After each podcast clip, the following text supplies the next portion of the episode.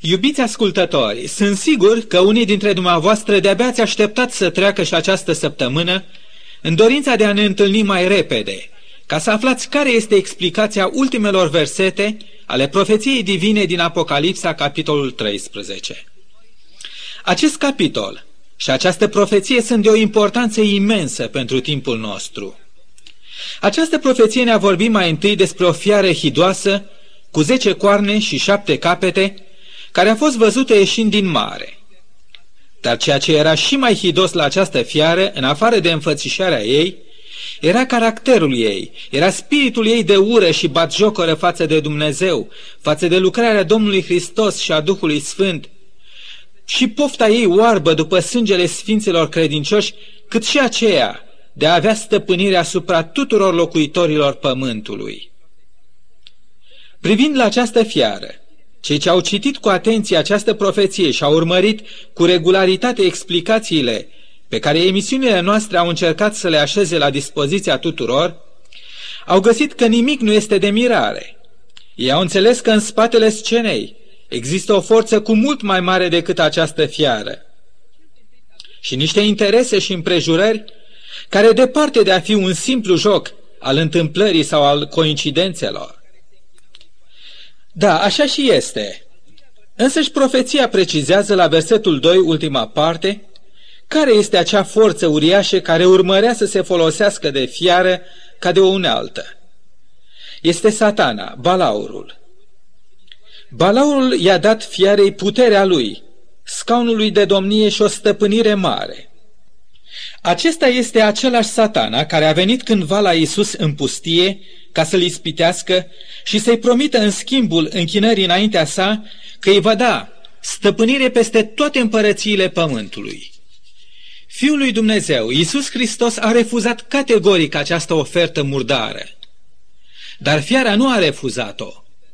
Iisus nu a venit să cucerească lumea cu puterea satanei, ci cu puterea Duhului Sfânt și cu puterea dragostei sale. El nu a venit ca un stăpân al oamenilor, ci ca mântuitor al nostru. El însuși a spus în fața lui Pilat că împărăția lui nu este din această lume. Satana cei drept nu a putut ademeni pe Hristos la închinare.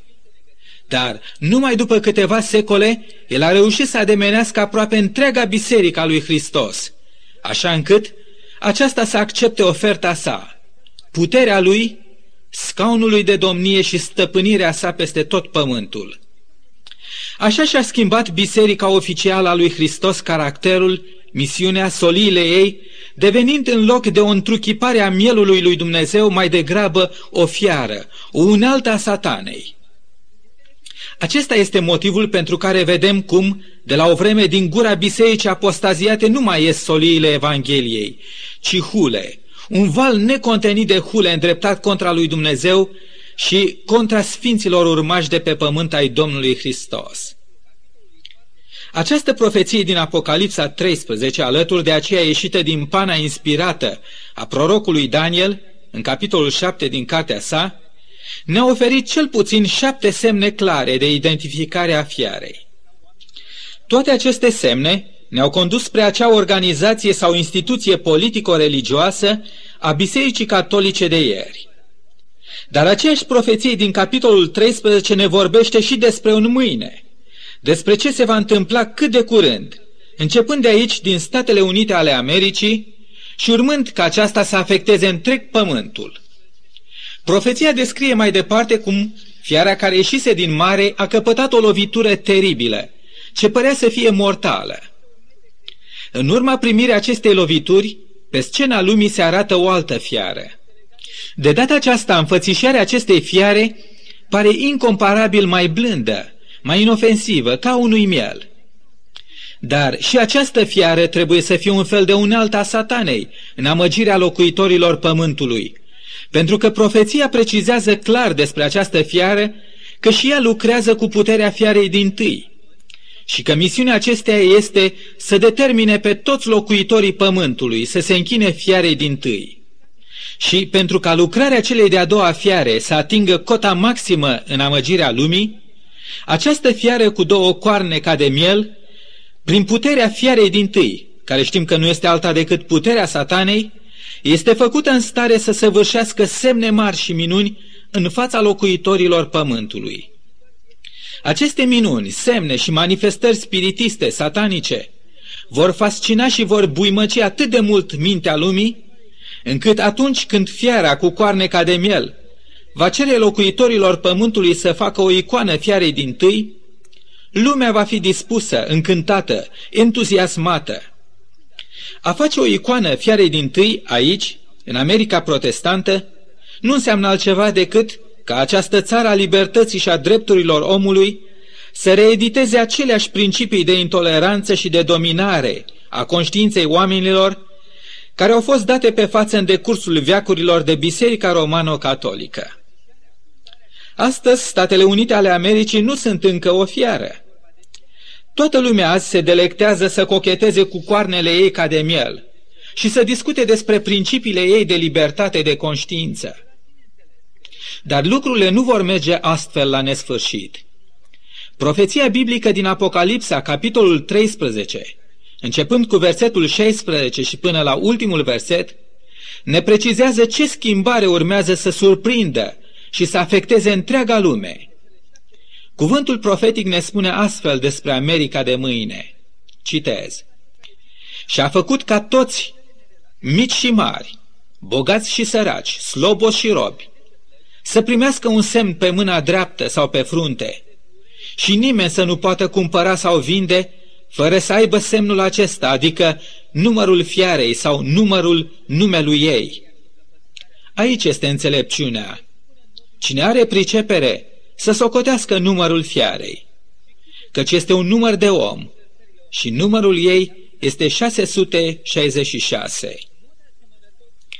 Numărul și semnul fiarei, acelei fiare căruia satana i-a dat puterea, scaunul de domnie și o stăpânire mare, numele și semnul acestei fiare urmează să fie pus pe mâna mea și a dumneavoastră, pe fruntea mea și a dumneavoastră, stimați ascultători.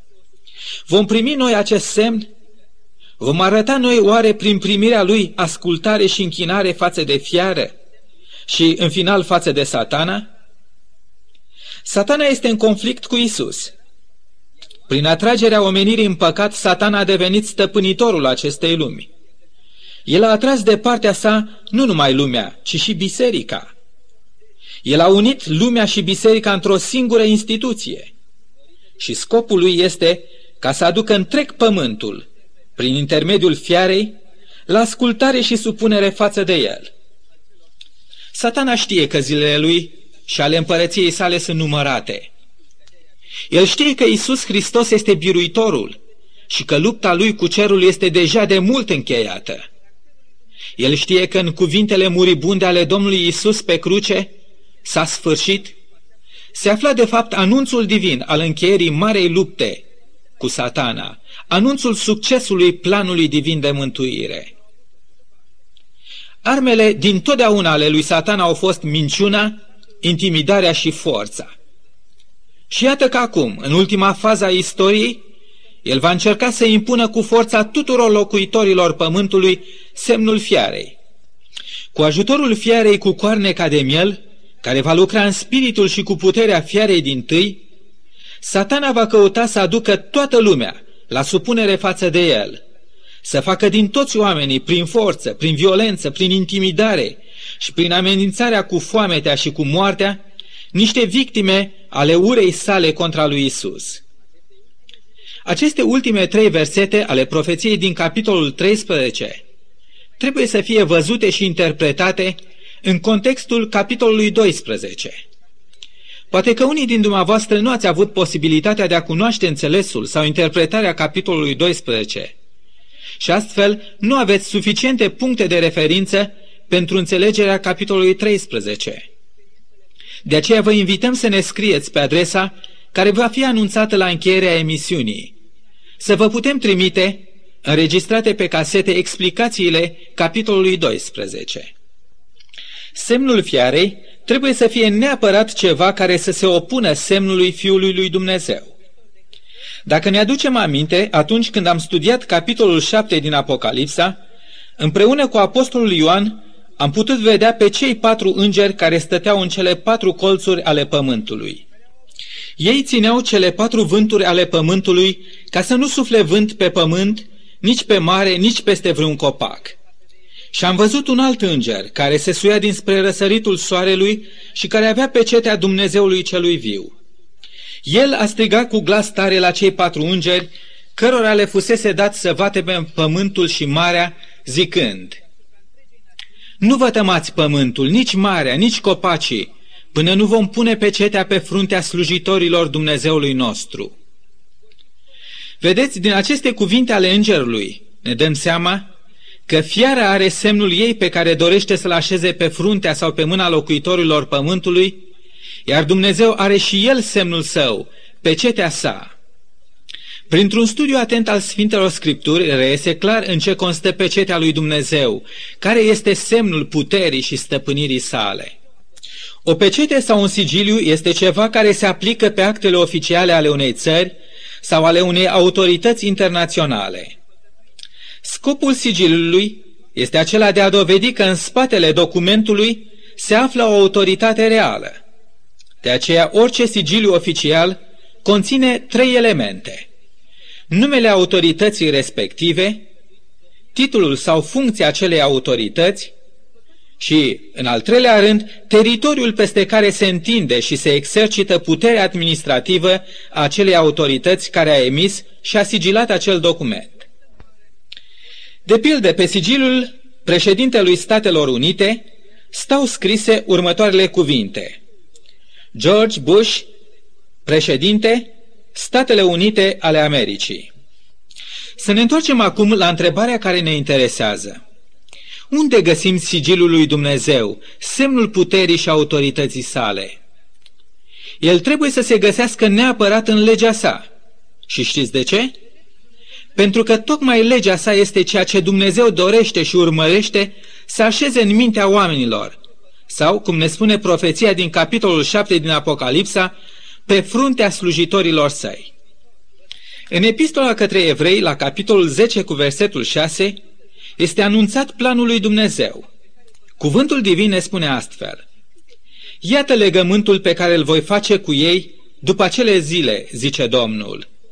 Voi pune legile mele în inimile lor și le voi scrie în mintea lor. Dacă legea lui Dumnezeu urmează să fie înscrisă în mintea slujitorilor săi, atunci neapărat că sigilul său se află undeva în legea sa. Pentru a descoperi sigilul său în lege, trebuie să căutăm, așa cum am arătat mai înainte, cele trei elemente ale unui sigiliu. Numele, apoi autoritatea și apoi teritoriul. Permiteți-mi pentru aceasta să fac împreună cu dumneavoastră lectura a câteorva versete. Deschideți, vă rog, deci, cuvântul lui Dumnezeu la cartea prorocului Ieremia, la capitolul 10, cu versetele 10 la 12. Să citim.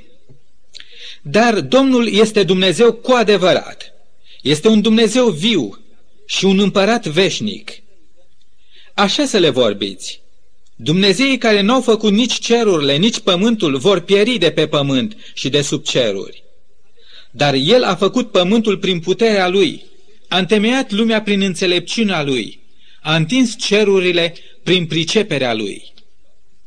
Creațiunea vorbește oricărei ființe inteligente de pe pământ despre existența și despre puterea adevăratului și viului Dumnezeu. Și Dumnezeu își bazează autoritatea sa ca fiind adevăratul și unicul Dumnezeu, tocmai pe puterea sa creatoare. Acum cred că suntem pregătiți să cercetăm legea lui Dumnezeu pentru a afla în care din poruncile ei se află sigilul sau pecetea autorității sale. Vă rog să vă aduceți aminte că un sigiliu trebuie să conțină numele, funcția și teritoriul acelei autorități care îl folosește. Să luăm dar în studiu una câte una poruncile legii divine și vom observa că în urma selecționării va rămâne una singură. Și această poruncă se află chiar în mijlocul celor zece porunci ale lui Dumnezeu, în mijlocul legii sale morale. Este vorba de porunca patra, singura poruncă în care se găsesc cele trei elemente ale pecetei viului Dumnezeu. Doresc să dau citire textului acestei porunci, folosindu-mă de traducerea preoților profesori Gala Galacteon și Vasile Radu, care mi se pare cea mai exactă și mai autorizată traducere. Și această poruncă a patra spune astfel. Adu-ți aminte de ziua sâmbetei ca să o sfințești pre ea, să lucrezi șase zile și să-ți faci lucrul tău. Dar ziua sâmbetei este ziua de odihnă închinată Domnului Dumnezeului tău. Să nu faci nicio lucrare în ea. Căci în șase zile a făcut Domnul cerurile, pământul și marea și tot ce este în ele. Iar în ziua sâmbetei s-a odihnit. De aceea a binecuvântat Domnul ziua sâmbetei și a sfințit-o. Ce găsim în această poruncă? Numele lui Dumnezeu, funcția, creatorul și teritoriul, cerurile și pământul. Poate că veți întreba acum cu aer bănuitor. Din câte știu, adventiștii de ziua șaptea păzesc ca zi de odihnă sâmbăta. Este oare sâmbăta adevăratul sigiliul al lui Dumnezeu? Sau spuneți aceasta numai pentru că dumneavoastră păziți sâmbăta, sabatul biblic? Să ne îndreptăm pentru răspuns privirea noastră și asupra unui alt verset. El se află în cartea prorocului Ezechiel, la capitolul 20 cu versetul 12. Acest verset spune astfel. Le-am dat și sabatele mele, să fie ca un semn între mine și ei, pentru ca să știe că eu sunt Domnul care îi sfințesc. Sabatul poruncea a patra, deci, este semnul lui Dumnezeu, pecetea sa, în care se află înscrise numele, funcția și teritoriul autorității sale divine. Sabatul este sigilul lui Isus, pentru că de fapt El este creatorul tuturor lucrurilor văzute și nevăzute. Însă profeția ne vorbește despre semnul fiarei. Și dacă ne aruncăm o privire asupra capitolului 14, următorul capitol, pe care îl vom studia în emisiunea viitoare, la versetele 9 și 10 vom observa următoarea somație divină. Dacă se închine cineva fiarei și icoanei ei și primește semnul ei pe frunte sau pe mână, va bea și el din vinul mâniei lui Dumnezeu, turnat neamestecat în paharul mâniei lui. Observați două puteri, două autorități în deplină confruntare, Isus și satana două semne de recunoaștere și o aceeași țintă, mintea omului și mâna sa. Dar care este de fapt semnul fiarei? Desigur că nu-l veți găsi în Sfintele Scripturi sau în legea Domnului. Biblia face numai atât, să ne anunțe că fiara se va încumeta să se așeze în templul lui Dumnezeu, dându-se drept Dumnezeu, și se va încumeta astfel să schimbe legile și sărbătorile sau prasnicele, așa cum redă aceeași traducere amintită mai înainte. Deci semnul autorității și puterii fiarei trebuie să fie căutat în schimbările pe care fiara a încercat să le opereze în legea lui Dumnezeu. Și știți unde s-a gândit fiara, natural că inspirată de satana, să umble, să modifice și să strice legea lui Dumnezeu? Exact acolo unde Isus a așezat semnul său. Nu degeaba a fost numit satana maimuța lui Dumnezeu. Acolo unde Dumnezeu a așezat semnul său, acolo și fiara a căutat să umble, să strice, pentru a-și așeza semnul autorității sale. Pentru ca să vă convingeți, voi reda acum pe scurt doar câteva din declarațiile mai semnificative ale acelei biserici pe care profeția o identifică a fi fiara din Apocalipsa, capitolul 13. În cartea cu titlul Istoria mântuirii și poruncile, scrise de reverendul Leo J. Trace în John J. Castlo, găsim scris în ediția din 1963, la pagina 294, următoarele. Nimic nu este spus în Biblie despre schimbarea zilei Domnului de la sâmbătă la duminică. Noi avem cunoștință despre această schimbare numai datorită tradiției bisericii, un fapt care a fost adus până la noi din cele mai timpurii veacuri prin vocea vie a bisericii. De aceea găsim așa de nelogică atitudinea multor necatolici care spun că ei nu vor crede nimic altceva decât ce se găsește în Biblie, dar care totuși continuă să păzească duminica. Așa zisa zi a Domnului, instituită de Biserica Catolică. Reverendul John A. O'Brien în lucrarea sa, înțelegând credința catolică, la pagina 13 a ediției din 1955, scrie astfel. Biblia nu conține toate învățăturile religiei catolice și nici nu formulează toate datoriile membrilor ei. Luați de pildă chestiunea sărbării duminicii, a frecventării serviciilor divine și a abținerii de la orice muncă nenecesară în această zi. Aceasta este o chestiune asupra căreia semenii noștri protestanți au pus de mulți ani de zile un mare accent, totuși nicăieri în Biblie nu găsim duminica ca fiind desemnată ca ziua Domnului. Ziua pe care ea o menționează este ziua sabatului, ultima zi a săptămânii. Biserica, conștientă de autoritatea ei de a învăța în numele lui Hristos, în mod deliberat, a schimbat-o cu duminica. C.F. Thomas, cancelarul cardinalului Gibbons, într-o scrisoare de răspuns privitoare la chestiunea sabatului, a scris următoarele. Desigur că Biserica Catolică susține că această schimbare a fost un act al ei. Și acest act este semnul puterii sale eclesiastice și autorității sale în probleme de religie. Desigur că acestea sunt numai câteva din multe alte citate care nu le pot aminti din lipsă de timp. Însă sper că pentru cineva care este deschis și dornic să înțeleagă cuvântul divin, chestiunea semnului lui Dumnezeu și a semnului fiarei este foarte clară. Dumnezeu ne spune în cuvântul său, le-am dat și sabatele mele ca un semn. În timp ce Biserica Catolică se ridică să spună, în contrazicere cu Biblia, nu, nu păzi sabatul, păzește întâia zi a săptămânii. Noi l-am schimbat și acesta este semnul puterii noastre de a trece chiar și peste legea lui Dumnezeu. Acesta este semnul autorității noastre. Semnul lui Dumnezeu este deci păzirea sâmbetei. Semnul fiarei este păzirea duminicii. Astăzi, desigur că puțin sunt aceia care văd diferența dintre cele două zile și importanța primirii semnului lui Dumnezeu. Dar atunci când fiara cu două coarne ca de miel lucrând cu puterea fiarei din tâi, va căuta să impună tuturor cu forța semnul fiarei, atunci mintea multora se va trezi și va simți obligația să ia o hotărâre grabnică și decisivă. Este evident că nimeni nu are astăzi semnul fiarei pe frunte sau pe mână, până când acesta nu va fi impus cu forța, printr-o decizie legislativă, în forul acestei țări. Va fi luată oare în viitor o decizie de acest fel în această țară a libertății? Va copia America caracterul și maniera de lucru a fiarei din tâi, împlinind astfel profeția că va face o icoană fiarei din tâi?